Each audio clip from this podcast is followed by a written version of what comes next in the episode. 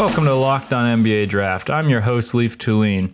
On this show, we will be analyzing different NBA prospects every episode, presenting you with various perspectives on every prospect coming from Locked On NBA hosts and NBA draft experts. Today, you'll be hearing all you need to know about likely top 10 pick Iowa State guard Tyrese Halliburton. For more on Halliburton's strengths and later on in the show, we will get to his weaknesses, let's head to the host of Locked On Warriors podcast, Wes Goldberg, who is joined by Charles T. Hamilton. And today we are taking a look at Iowa State guard Tyrese Halliburton and if the Warriors should consider taking him in the upcoming draft. We'll talk about his strengths and weaknesses and then wrap up by talking about his potential fit with the Warriors. You are Locked On Warriors, your daily Golden State Warriors podcast. Part of the Locked On Podcast Network. Your team every day.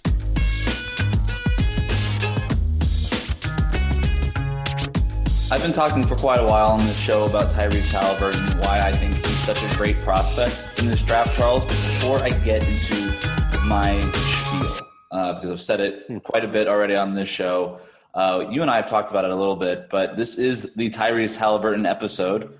What stands out to you about Halliburton?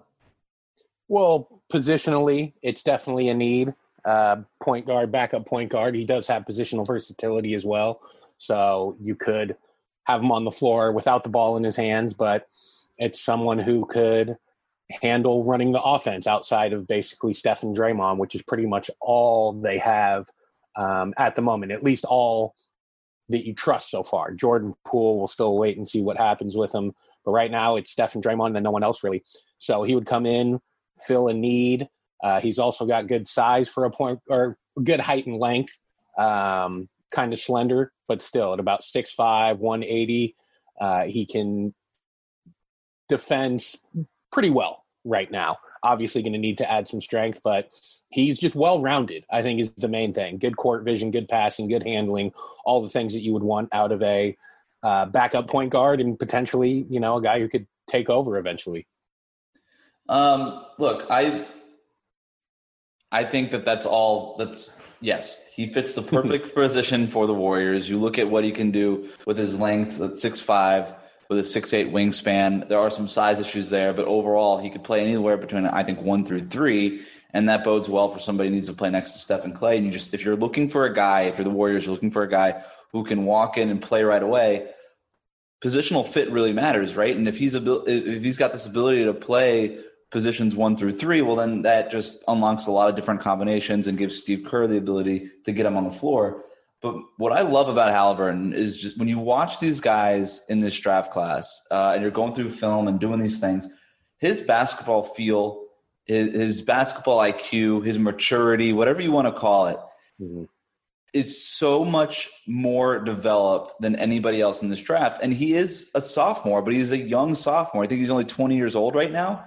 Uh, so he's not that. He's not. We're not talking about Obi Toppin here, who's already 22 or anything like that. Like he's still young. He's relatively a late bloomer, and yet he has this this just innate feel for the game that I don't think um, you could take for granted, especially if you're looking for somebody with a really high upside. I, I I think that when you when we talk about high upside, we so often get so entrenched in uh, 40 times in vertical leaps and and you know wingspans and size and is this guy 220 pounds six foot seven? Yes great. He's got a high ceiling. But i look at guys who just have shown not only this feel for the game but market improvement year over year. And that to me is what signifies a high ceiling is because if you're making improvements already from high school to college and within years of college and all these things that that leads me to believe that you can still get better from them than than where you're at right now and, and there's enough there to work with.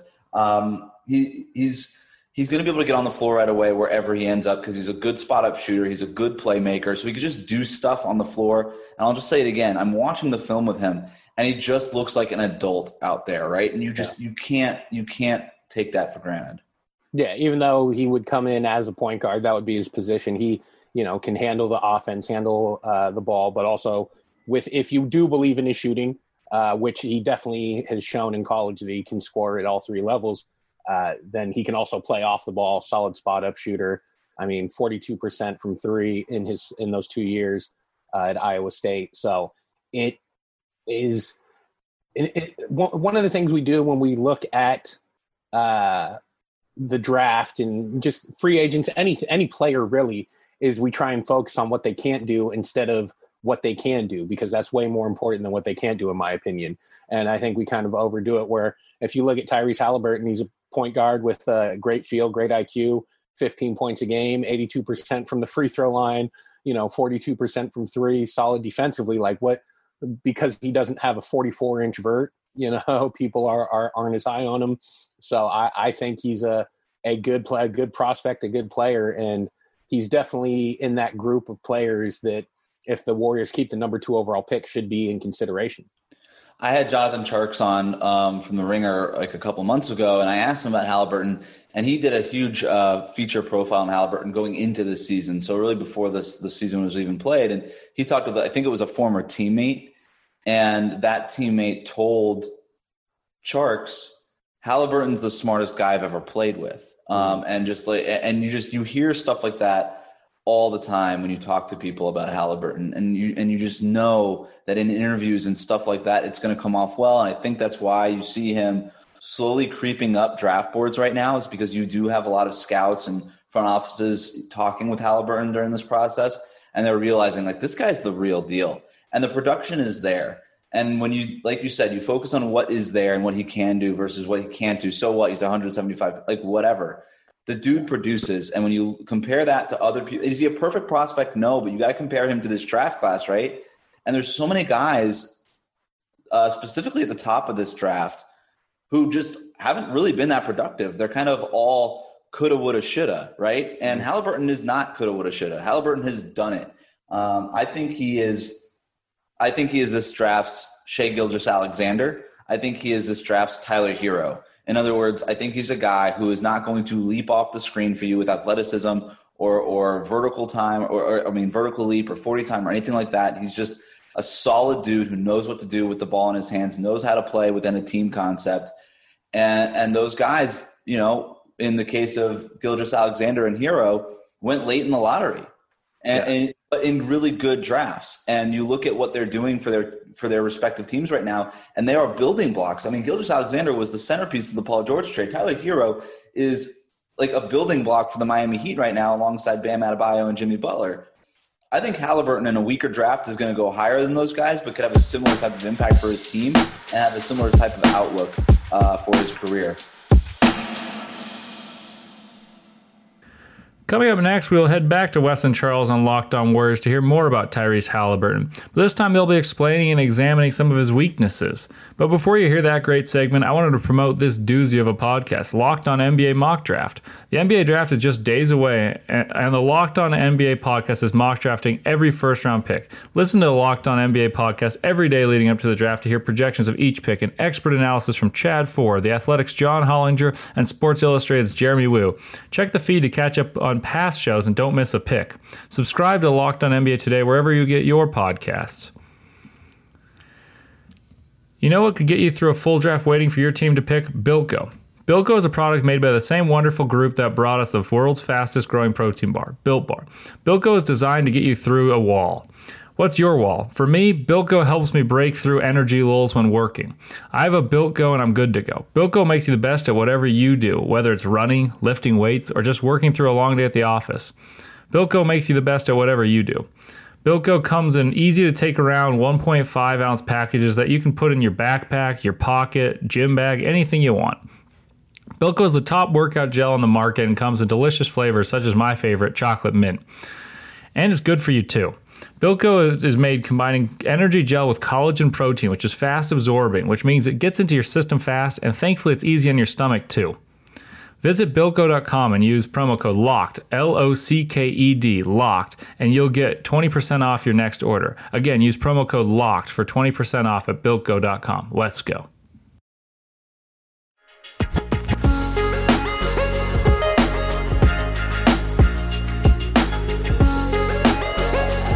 Make sure to subscribe to Locked On NBA Draft if you haven't already, and let your NBA Draft loving friends know too. They'll find great analysis on draft prospects from Locked On NBA hosts and NBA draft experts each and every episode. Speaking of expert analysis, here are Wes Goldberg and Charles T. Robinson on Locked On Warriors to discuss Tyrese Halliburton's weaknesses that could deter teams from taking him in the top five despite his impressive feel for the game and shooting splits.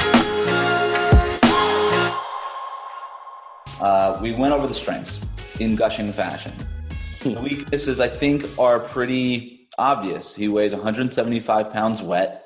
He's not the biggest, at, best athlete in this draft, and uh, and then there's a few other things too. But, but what are your weaknesses that you're listing off? Yeah, I mean, I, I think you kind of nailed the big ones. Is how how slender he is, and that's something that he can uh, work on and, and improve. But you know, what is he ever going to be a 220 pound defensive stopper? No, he's he's going to be uh, pretty pretty small. I mean, you could see maybe the progress that Steph has made in his career uh, to project maybe where Tyrese Halliburton could could end up.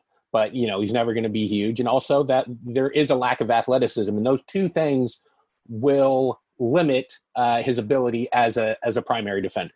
Uh, as a you know an on-ball defender, right. we've we've talked about his IQ and, and that can make up for things, but the the main thing with that uh, lack of size or yeah, uh, lack of bulk and uh, lack of athleticism is that's going to be the main places where it hurts. And then you know it, it, it can hurt also when trying to get to the rim and taking taking contact and things like that. But uh they're you know th- those are the main problems or main uh, areas yeah. where those those deficiencies would hurt him and you wonder, you look at his frame and you wonder how much more he could pack on, right? I mean, this is a slender guy. Um, and, and I think one of the comps with him is a guy like Lonzo Ball, who is not a super athlete either, but has managed to carve out a role as this elite playmaker and three and D type of guy. I mean, Lonzo's shot has definitely come along since he was a rookie. And he's one of the better on ball defenders, especially at the point guard spot in the league but he also weighs 15 to 20 pounds more than Halliburton, despite having like similar, you know, length and height and stuff. So if Halliburton can pack on another 15 to 20 pounds within an NBA, you know, workout room and stuff, then I think you start to worry a little bit less about that point of attack issue defensively. But even at a even at his size right now at 175, I mean, you're even the smallest point guards in the league are, are going to be able to come at you a little bit and throw a shoulder in you, and uh, and that could be a concern.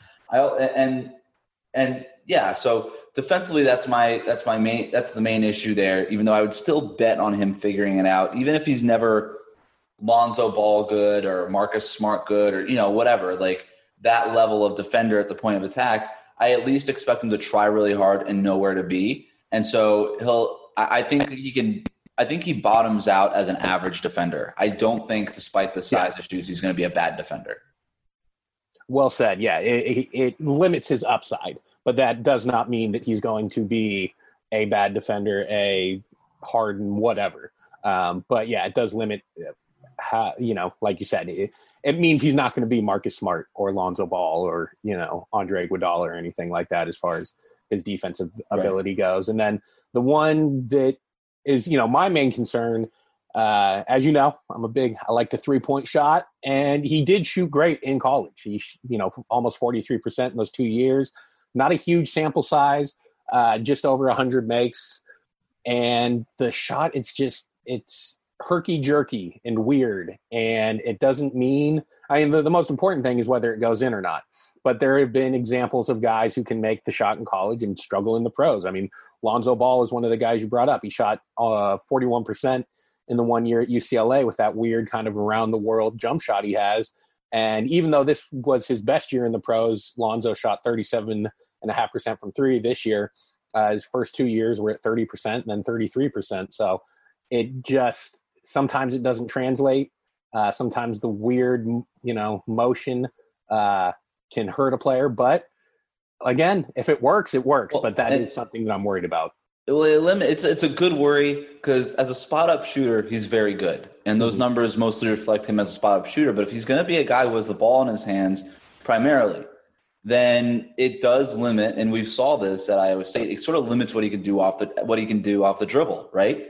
And if he's got this stiff kind of weird form, then you do wonder if he'll ever be able to become an off the dribble type of offensive player, or if he's going to be limited to basically you know, Rajon Rondo type stuff where when the ball is, is in his hands and he's dribbling, you kind of know he's about to get rid of it, right? And so you could play off of him. Whereas when he's playing off the ball, now he's just trying to get around screens and he becomes a shooter, which look, you like the versatility, but if you're the Warriors and you're looking for, or you're anybody and you're picking at the top of this draft and you're looking for a future all star, future building block, you know, face of the franchise type guy, then I, I do think that there's a ceiling there with Halliburton if he can't, uh, quicken up like if you can't hasten up the form the shooting form and uh and become a better off the dribble type of player uh type of shooter and then my other issue with him offensively is I, I like I like that he's got the floater game. I like that he's got the footwork in the lane, and that stuff I didn't mention at the top in the first segment. But mm-hmm.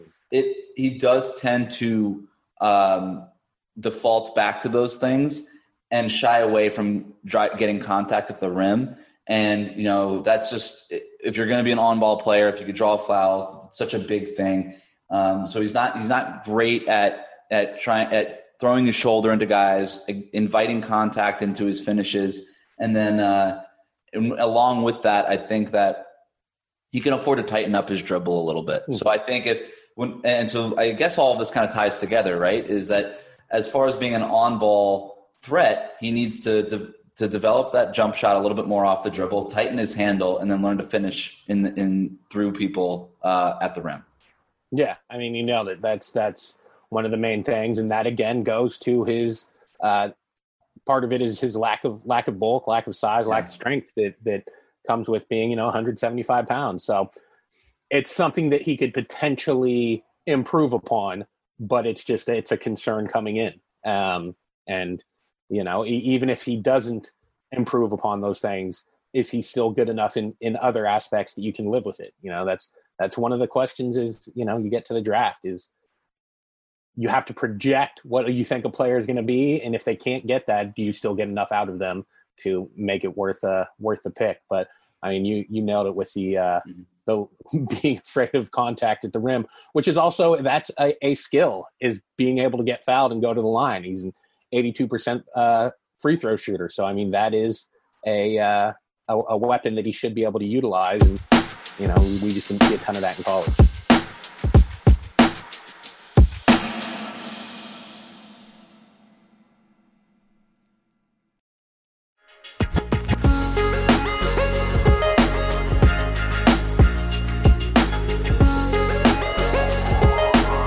Welcome back to Locked On NBA Draft. I'm still your host, Leif Thulin, and we're still talking about the game of Tyrese Halliburton. I see Halliburton as a guy who can play the point guard position at a high level, using his height to see over the defense and distribute with his great basketball IQ. In many teams that are looking at Halliburton, the Hawks, for example, at six, are banking on his ability to be effective off ball, playing alongside Trae Young, spelling him on ball, but being able to space the floor with his 42.6% three point shooting percentage through two years at Iowa State, despite his low, wonky release. He shoots the ball very well off the catch, but could stand to improve his off the bounce three point shooting that is becoming more and more important to have. Others value his on ball skills like the Bulls, who would want him to be a lead distributor.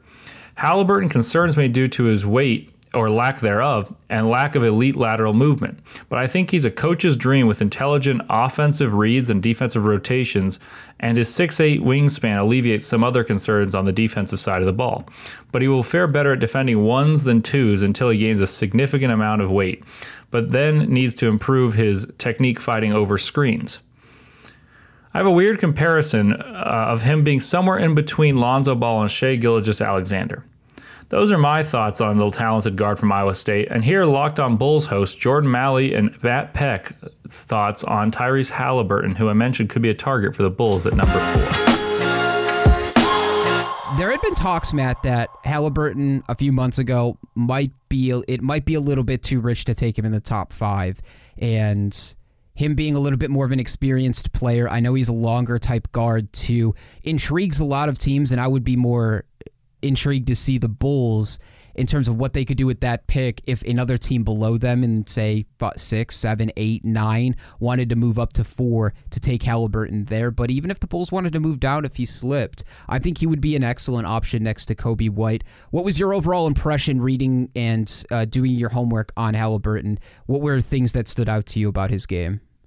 So yeah, after doing a deeper dive on Halliburton, I think I came away feeling like the thing I want to see happen in this draft is the Bulls trading down and snagging Halliburton while getting another asset. Because people have been talking about LaMelo. We just heard officially to, earlier today from from a draft uh, source that LaMelo is planning on talking with the Bulls and Charlotte and Golden State, in addition to having just talked with Minnesota, the team currently with the number one pick. Um, so there was a little bit of clarification there because you and I talked recently about how LaMelo's answer was basically a non-answer when he was asked whether or not he had talked to the Bulls or was planning on meeting with them. And then, of course, Killian Hayes, the other top point guard prospect uh, at the top tier of this draft class, um, a guy that w- we talked to Shanowski about a little bit when he was on the pod a couple weeks back, saying, you know, obviously some great playmaking ability, uh, worried about the left hand dominance and the, the inability to shoot.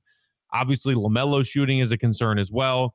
To me, Halliburton could end up being a great fit for the other part of this puzzle. And we were talking about it with uh, our interview with Elias Schuster just earlier this week, that being Coby White and what the Bulls plan to do with him. Earlier today, K.C. Johnson uh, put out his latest mailbag column for NBCSportsChicago.com. Said that he's hearing the new front office sees Coby as more of a scoring guard than a point guard, uh, but that they are, in fact, enamored with Coby White. I like Tyrese Halliburton as a guy who can play both of those positions. I love his playmaking ability and his court vision. Uh, you know, his assist to turnover ratio at Iowa State was really impressive. Uh, whether that's in the half court offense or in transition, he's clean with the ball. He makes great reads and great passes. And he's also a pretty reliable off ball player he shoots the ball well from behind the three point line. I, I do think there's a little bit of concern with his shot form right now. It's kind of like a set shot, like like a, a, a, less egregious version of Shawn Marion. You know, not quite that low of a release point, but certainly a set shot. But he knocks it down consistently. So if he can maybe adjust a little bit, get the release point a little bit higher, but keep his form to you know knock down that three point shot, playing off the ball, he can be very efficient if you want to kind of like let him and Coby take turns being ball dominant or let him and Zach LaVine take turns being ball dominant. I really like the concept of trading down for Halliburton right now. He makes the the most sense, and you know, like you were even just mentioning some of his weaknesses, like a low shot profile. Wasn't that some, something people talked about Coby White with too? The main concern about him is like, oh, Coby White's never going to be able to get off a three the way he shoots. He comes, it's it's like basically at the chest when he fires it off, and I mean, look at his stats last year. It didn't look to me like he had any problem or issues with getting his shot off and getting one off quickly. So I don't have as much concern about the ability to fix somebody's shot, especially with Donovan coming in and bringing staff members in too to be able to do that. I think it's way easier to teach and to fix a guy's shot than it is to train a guy to be a defensive help and just to be disciplined on the defensive side of the ball and actually aggressive and active. And I think that's something that Halliburton can provide for this Bulls team. I'm reading one of the profiles right now back from early February on Halliburton. I found this pretty fascinating, Matt. It says Halliburton's an ultra ultra efficient shooter, especially for a player with a usage rate of 22.4%. Halliburton has never shot less than 50% from the field and 40% from 3 in either of his first two seasons of college basketball. Also takes pretty good care of the ball, averaging around three and a half to one assist to turnover ratio for his career. He's got active active feet and hands as a rebounder, complete competes and is adept at jumping in the passing lanes. Like check, check, check, and check. Those all sound like things that the Bulls had been working towards. And like this core group of guys, the Bulls that the Bulls are going to try to build around, you want guys that are going to be good in running in transition, guys that are going to get their hands in passing lanes, guys that are lengthy and can be versatile defenders. I think if you move down for another guard that's going to be a playmaker like Halliburton could be, you also need to have upside and strengths on the defensive side of the ball. And so I, I still have some questions if they decide to go with him at four, but certainly if they decide to move down and gain an asset and still feel like he's the best player, he's the guy that they wanted no matter what, I think that's a total, total win for this Bulls team. Is there anything anything that that um, made you a little bit cause for concern about drafting Halliburton? Uh, well, so you know, as I previously mentioned, the uh, the low release point of his shot is slightly concerning. But as you said, I mean, it didn't seem to be a problem in college. He knocked down forty one and a half percent of his three point attempts. Uh, no, I'm sorry, 42 and a half percent between his two years at Iowa State. Um, th- another potential issue with me is his defensive footwork. Um, on the tape that I watched, there's still a lot of work to be done there, but at least at the college level, he made up for a lot of that with his with his size and his length. You know, as as a guard who's six five and has a seven foot wingspan. You know, you mentioned passing lanes just a minute ago. I, I like that he can uh, get his hands in some of those passing lanes, despite not maybe having the, the, best defensive footwork both on the ball and off the ball. But if he can tweak that a little bit um, and, and, continue to you know use that size, um, that that's you know encouraging for me. And then speaking of that size, I, I love the length as I mentioned, but I I would like to see him try to build out his frame a little bit because he can get bullied and get bodied by some of the bigger players that he faced at the college level. So you know that that's only going to get harder at the NBA level.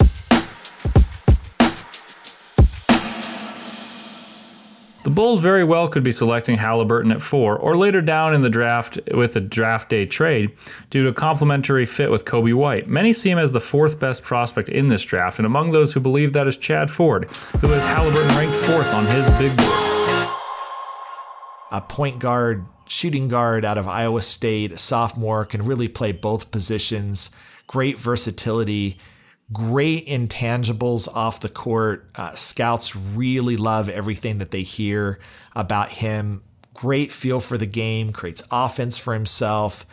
He is probably the most NBA ready of the prospects that we're talking about here at the top. And it's just one of these guys that maybe lacks that sexiness factor to get him a spot or two higher in this draft. This is like settling for the guy I think most teams see that has starter potential in the NBA, perhaps like really good starter uh, potential in the NBA, but it's hard for NBA teams to project him at like a superstar level where I think they, they can talk themselves into that with LaMelo Ball, with James Wiseman, with Anthony Edwards. Halliburton is that's that's a harder conversation that I've heard scouts sort of having for him, which is why he sort of sits next to that next tier. But I, I love his game. I think he's an interesting prospect for any team that would take him. I wouldn't personally shy away from taking him at like number two with the Golden State Warriors. I think that he, in many ways, might be the prospect in this draft that would add something to that team next year as they try to compete for a championship.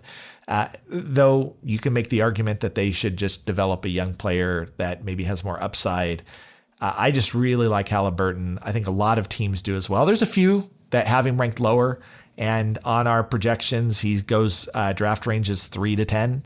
Uh, so there are some teams that definitely have him lower, and you're going to hear this over and over again as a reoccurring theme. Those are Chad Ford's thoughts on Tyrese Halliburton. And here are Locked on Hawks host Brad Rowland on the player his Hawks may well be taking should they keep the sixth pick in the NBA draft. Basically, I've seen him mocked very, very high. Um, I both get it and I also don't get it in some ways. He's a super bizarre prospect and not in a bad way. I've always kind of liked Halliburton, and now I feel like I don't, which is uh, unfortunate because I've always been high on him. I think the the love fest is a little bit out of control right now in some respects, but six five with a legit six ten ish wingspan. He's extremely long, a little bit older. He'll be 21 in February, so uh, you know a year plus older than Maxey, for instance. Um, definitely very weird, but shoots the ball really well. 43% from three over two seasons in college. Kind of a weird shot, but it always went in in college. Great defensive metrics in terms of blocks and steals for his size in college, and he's an incredibly good passer, um, good body control guy, etc.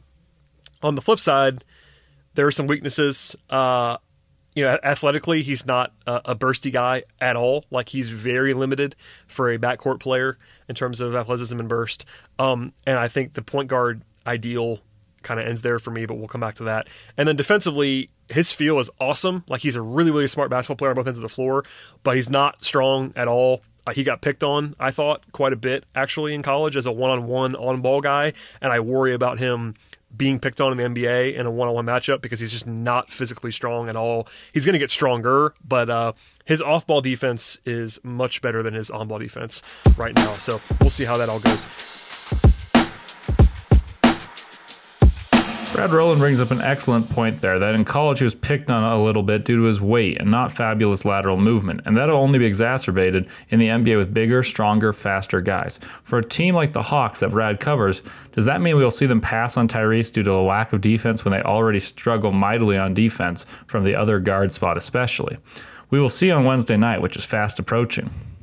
Well, that's it for Locked On NBA Draft. We will have more draft prospects to come in the remaining days leading up to the draft on November 18th, so you know where to get all your information on your favorite teams and prospects. Check out the episodes on other potential lottery picks LaMelo Ball, Anthony Edwards, James Wiseman, and any other episodes out. And make sure to listen to the next episode on top 10 pick, potentially, Auburn defensive stud Isaac Okoro. Thank you for listening to Locked on NBA Draft. I'm Leif Thulin.